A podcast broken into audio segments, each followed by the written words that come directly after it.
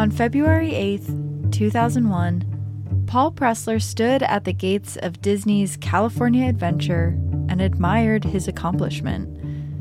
The new park was a companion piece to Disneyland, on the same plot of land but across a small plaza and through a separate ticketed entrance. While Disneyland was the classic, family oriented park the Disney brand was known for, Pressler wanted California Adventure to be more grown up. He relied on vendors and merchants to design the park rather than Imagineers, wanting to create a space that would allow adults to enjoy the Disney experience while simultaneously spending as much money as possible on goods. And on that sunny winter day in Southern California, Paul was probably looking at the park's palm tree lined streets and Spanish style architecture, thinking that this would be his legacy. A hundred years from now, when they talk about the Disney parks, this would be what he's remembered for. But Paul would be wrong. See, Paul Pressler would be the man that ushered in what was known as the Dark Ages of the Disney parks, a period of time regarded as the bloodiest era in the brand's history. Today, I'm going to shed light on some of those stories and more. And as always, listener discretion is advised. It's that feeling when the energy in the room shifts when the air gets sucked out of a moment and everything starts to feel wrong. It's the instinct between fight or flight. When your brain is trying to make sense of what it's seeing, it's when your heart, starts, your pounding. Heart starts pounding. Welcome to Heart Starts Pounding, a podcast of horrors, hauntings, and mysteries. I'm your host, Kaelyn Moore. This is a community of people who love to follow their dark curiosity wherever it leads them. Those of us that want to get to the dark underbelly of something as harmless as, oh, I don't know, the Disney parks. If you'd like to dive further into the community, you can follow the show on Instagram and TikTok for smaller doses of spooks at Heart Starts Pounding, or join me in our Patreon community dubbed the Rogue Detecting Society. There, you'll have access to some bonus content. If you were part of our Patreon, you would have heard some of these stories I'm going to share with you today in a Patreon exclusive episode last month. Just a heads up, I will be off next week for the 4th of July holiday, but I'll be back with regularly scheduled programming the week after. If you'd like more content in that time, I encourage you to check out The Timekeeper, the fiction audio drama podcast I produced earlier this year. It's streaming on its own feed wherever you get your podcasts. So, to start, I actually wanted to clarify something from last week's episode. Last week, I mentioned how in 2005, six people had already been taken to the hospital from the Mission Space ride in Disney World. Upon further reading, did I realize that that number only reflects the amount of people who were taken to the hospital. 194 people had the paramedics called for them after riding that ride. This was from everything from passing out to nausea to dizziness. The ride seemed to be doing more harm than good. And it was this discovery that led me down an even deeper, darker path of safety concerns at the Disney parks. And with that tidbit, let's dive back into part two of the Disney tragedies, because I want to tell you more about the Disneyland Dark Ages that I referenced earlier, a period from the mid 90s to early 2000s known for its malfunctioning rides, underprepared attendance, and as a result, deaths. One of the worst accidents to occur under this leadership was that of Brandon Zucker.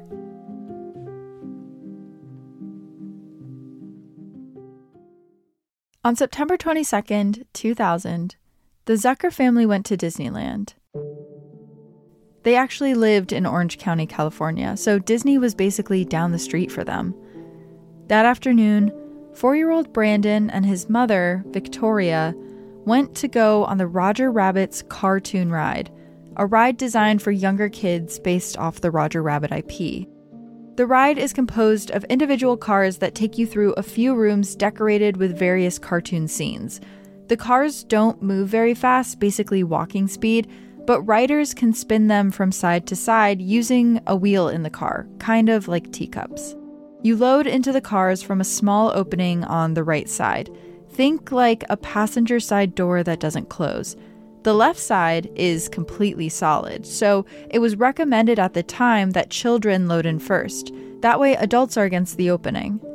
However, when Brandon and his mother loaded into the car, the attendant let his mother in first, meaning that the 45 pound boy was unprotected on one side. It was also discovered that the seatbelt, which in the 2000s was a pull down lap bar, wasn't pulled down far enough to secure the boy in place. At one point during the ride, Brandon reached down to grab something that he had dropped when he tumbled out of the car completely. He lay on the track, stunned from the impact. Within moments, he was struck by an oncoming car which folded his body in half and dragged him down the track. At the time, protocol required employees to call the Disney Security Center, not 911, who would in turn call the Anaheim Fire Department. Disney didn't even have paramedics on site, which means that precious time was wasted. And in total, Brandon was trapped under the car for around 10 minutes before paramedics were able to reach him. He was in rough shape, but he was alive. His injuries included a fractured pelvis, collapsed lung, and a torn liver and spleen. Brandon also had suffered cardiac arrest as well as brain damage and was rushed to the hospital where he was placed into an induced coma for over a month. He would survive the coma, but he would never speak or walk again. His mother said that he would sometimes laugh or smile, but he was unresponsive other than that. Disney reached an undisclosed settlement agreement with the Zucker family, and some lawyers who have worked on similar cases estimate that it was between 20 to 30 million dollars. Brandon died peacefully when he was just 13 years old from complications from the accident. There were a few things that went wrong to lead to this accident. For one, there were no paramedics on site. Two, the attendants were not trained properly on how to close the seatbelts or load in passengers. And three, there were no basic safety precautions some kids' rides have, like sensors on the cars to know to stop the ride if someone falls out. This accident seemed to be a direct result of policies put into place when Paul Pressler became president of the Disney parks in 1994. By 1997, he decided that new safety measures would be implemented on an as needed basis. That meant instead of preemptively fixing rides and adding safety measures, which cost money, the park would wait for incidents to arise. That way, they were only spending money when they needed to. I guess settlements and OSHA fines were less expensive than fixing rides, but I don't know, I'm not a businessman. Before, each ride had its own maintenance crew, but now there was one team of maintenance workers that floated around on an as needed basis. Oh, and they were typically asked to work at night when there were less people in the park. So if something happened during the day, there was no one there to fix it. Employees hated this and begged for the newly implemented system to change back. But Pressler only cared about saving money. The first major disaster to occur because of this rule was in 1998 on a colonial style ship called the Columbia that did a slow loop on the rivers of America. On Christmas Eve, the ship came in too fast. Typically, if the ship overshoots the dock, the crew was supposed to wait for it to slow down and reverse, where they would then tie it up and let people off. But a cast member was filling in that day and wasn't trained on this protocol. So as the ship was speeding in, they grabbed the rope that was attached to the ship and tied it to the dock, not realizing that this was not going to make the ship stop. The speed of the ship made the rope too taut, and it ripped an 8 pound metal cleat from the side. The piece whipped through the air and hit 33 year old Microsoft engineer Luan Dawson square in the head it was ruled that he died from a brain hemorrhage and skull fracture. His wife, who was standing beside him, suffered, quote, horrific facial trauma. The sight was so bad that multiple cast members had to be hospitalized just for seeing what happened. When police arrived at the scene, they were met by Disney executives who brought them into a conference room for four hours, while crew was instructed to secretly scrub the scene of blood and Dawson's brain matter. So by the time police got to the scene, it didn't look all that bad. It just looked like a piece of the boat ripped off. Police ruled in Disney's favor. It was clearly just an accident. But in reality, Staff knew that the Columbia was in rough shape. They had been making complaints that the wood was weak and needed to be patched up, but their requests went completely ignored because that was not protocol. The ship would be repaired when it was broken, and at the time, it wasn't broken yet. They didn't yet realize that by the time it did break, it would be way too late. Again, Disney reached an agreement with Dawson's family for an amount that's estimated to be about $25 million. An investigation reversed the police's initial findings and exposed Disney for cleaning up the crime scene. This was the first time in the park's history that a death was ruled to be the fault of the park and not the individual. All right, so now Pressler's tab is up to $50 million. I cannot imagine that's worth it.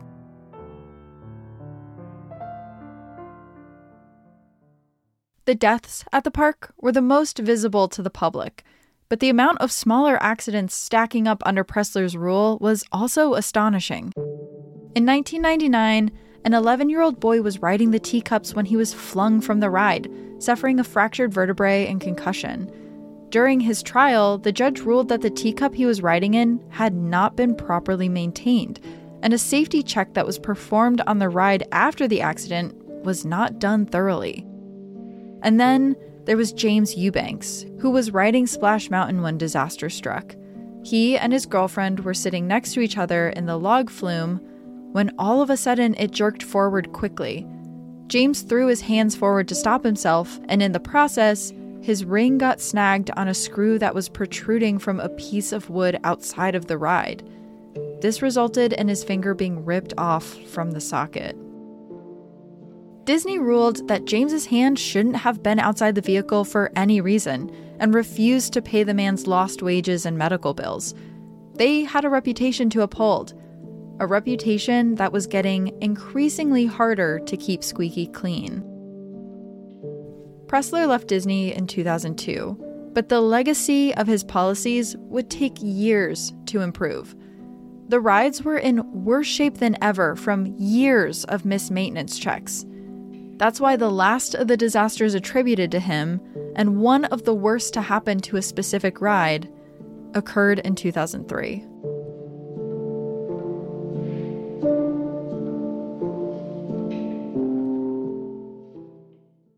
On September 5th, 2003, recent college graduate Marcelo Torres went to Disney with his friend Vicente. He had just started a business in California after years of traveling back and forth between America and Chile to finish his education. Around 11:15 a.m., Marcelo loaded into the Big Thunder Mountain coaster, sitting in the first passenger car. Big Thunder Mountain Coaster opened in 1979, and it's modeled after a train speeding through gold mines. It takes you around a few fast turns and over some small hills as you zoom through the red rocks of the Pioneer West. It's a fun ride built for families to enjoy. The first car of the ride is the front of the locomotive, and people load into the cargo crates behind, two to a car. So when I say Marcelo was in the first passenger car, just know there was an empty train car in front of him. 30 minutes before Marcelo entered the ride, a few employees heard a strange clanking noise coming from the coaster. They decided to let it run for 12 more times, all of which ran successfully, but still had a strange clanking noise coming from the front of the coaster. Ultimately, it was decided that the ride would go for one more run before they called maintenance. That was the run Marcelo was on, the 13th run. The ride started out okay, but as it made its way through one of the first tunnels, a bolt came loose in one of the front wheels of the first car, the car in front of Marcelo. This caused the wheel to come off, resulting in the front of the train nose diving towards the track. The force of the nosedive caused the back of the front car to lift, which in turn caused the bar holding Marcelo's car to the front car to snap. Before anyone could even register what was happening, the back of the front car hit the top of the tunnel, and Marcelo's car continued forward, slamming into the bottom of it. The attendants working the ride didn't see what happened, it was blocked by the tunnel. But they heard it metal scraping, cars all slamming together like an accordion, and screaming. Next thing they knew, they could see passengers running from the tunnel. Help! Someone's hurt! one man screamed. For the rest of the passengers, the ones that were trapped from the crash and couldn't escape their cars, it was an hour before the fire department and paramedics could get them out. All in all, 10 riders had gotten hurt, but Marcelo was pronounced dead. His friend Vicente was the most hurt of the other riders. He had cuts to his face, a bad chest injury, and potentially broken ribs, but he would go on to make a full recovery.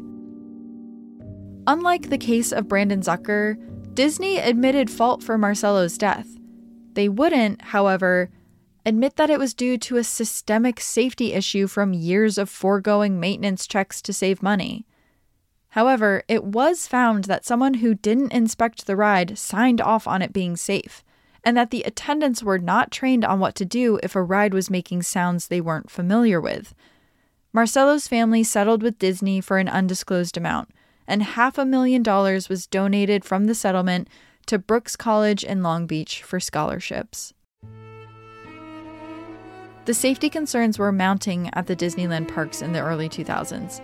But across the country at Disney World, another concern was mounting after the break.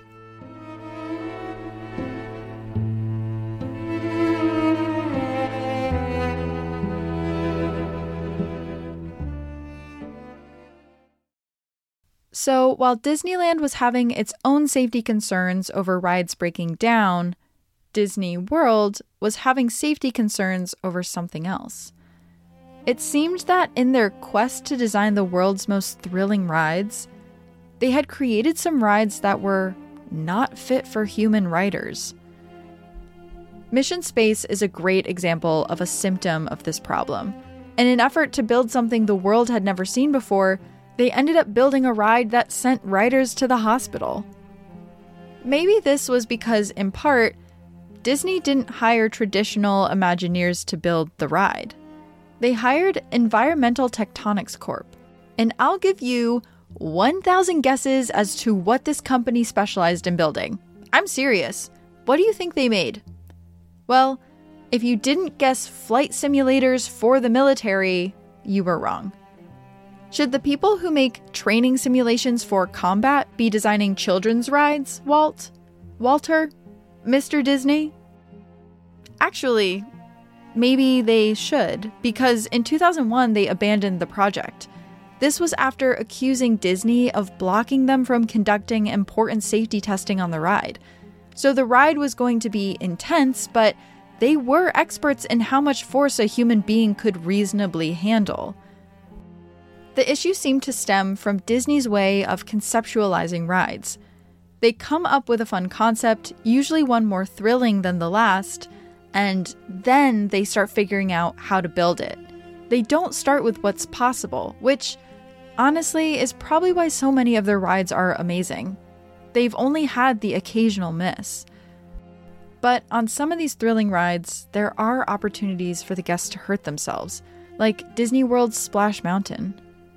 In 2000, William Pollock was feeling sick on the ride, and in a panic, he decided to bail. The ride had come to a stop, and guests were not strapped down in the flume, so William decided to get up and jump from the log towards the exit. However, as he got out of his seat, the ride started again. He fell into the water and was hit by an oncoming boat, dying on the spot. If you build rides that are too much for some people, some may desperately try to exit halfway through. I said this in the last Disney episode, but though there are some issues in the park, it's still extremely safe to ride the rides. And the issues outlined in this episode are not exclusive to Disney.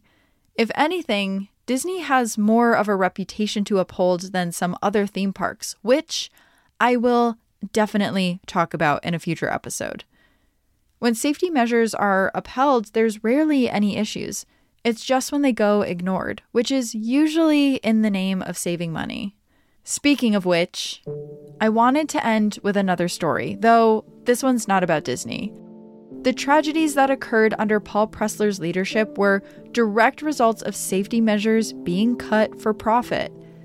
And in the last Disney episode, I told a story about how I worked at a fast food restaurant that had issues with the back freezer that they wouldn't fix, and how I got locked in it one time. And a bunch of you sent me the following article. On May 11th of this year, 63 year old Nuyet Lee was found frozen to death inside of an Arby's freezer in Iberia, Louisiana. This location had just opened last year, and Nuyet was temporarily assigned to be the general manager, a job that was supposed to last for four weeks but had been extended by two. We now know that the door to this Arby's freezer had been malfunctioning since August of 2022, and employees were using a screwdriver to help open and close the door. They would also use a box of oil to keep the door propped open, similar to what I used to have to do. You can't see me right now, but there is smoke pouring out of my ears reading about this. On May 11th, Nuyet was dropped off early in the morning to open the store. It would be a few hours before the other employees, one of which was her son, arrived for their shifts at 10. At some point while opening, she went into the freezer and got locked in. There was no one else in the store to witness this. It was her son who found her, face down on the floor of the negative 10 degrees Fahrenheit freezer upon arriving for his shift. The blood on the door indicated that she had been banging on it until her hands were raw. The problem with the door had been reported to the district and regional managers since August, the latter of which visited the restaurant to inspect the door himself. During this inspection, Nuyet personally showed him that the door was broken.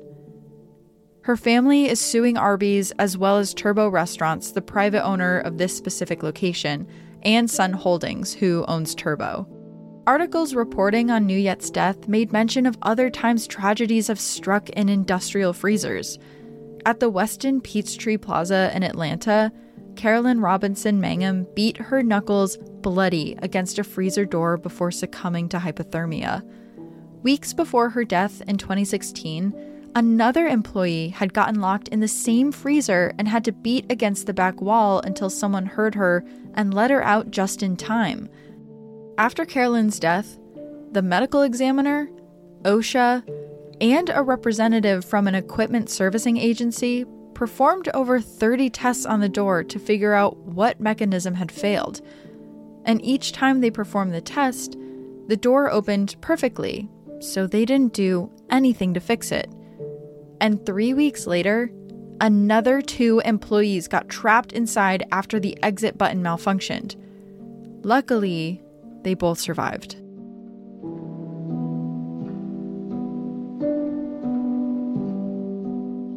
So, when you go to a Disney park, or a walk in freezer for that matter, you shouldn't have to assume that what you're doing could be a risk to your life. The responsibility can't fall 100% on the individual all of the time, so long as you're adhering to the standard safety measures. So be careful out there and enjoy the upcoming holiday, especially if you're going to Disney. I'll catch you when we're back on the 12th. This has been Heart Starts Pounding, written and produced by me, Kaelyn Moore. Music by Artlist. Shout out to our new patrons Katie, Mary Kate, Gaia, Silvio, George, Jose L, Annie, Abby, Allison, Kara, Jesse, Jose, Bailey, Carissa, Alyssa, Keely M, Keely G, Lillian, Barbara, Rebel, Meredith, Grencia, Richard, Claudia, and Aaron. Another special thanks to Travis Dunlap, Grayson Jernigan, the team at WME, and Ben Jaffe. Have a heart pounding story or a case request? check out heartstartspounding.com. Until next time, stay curious Ooh.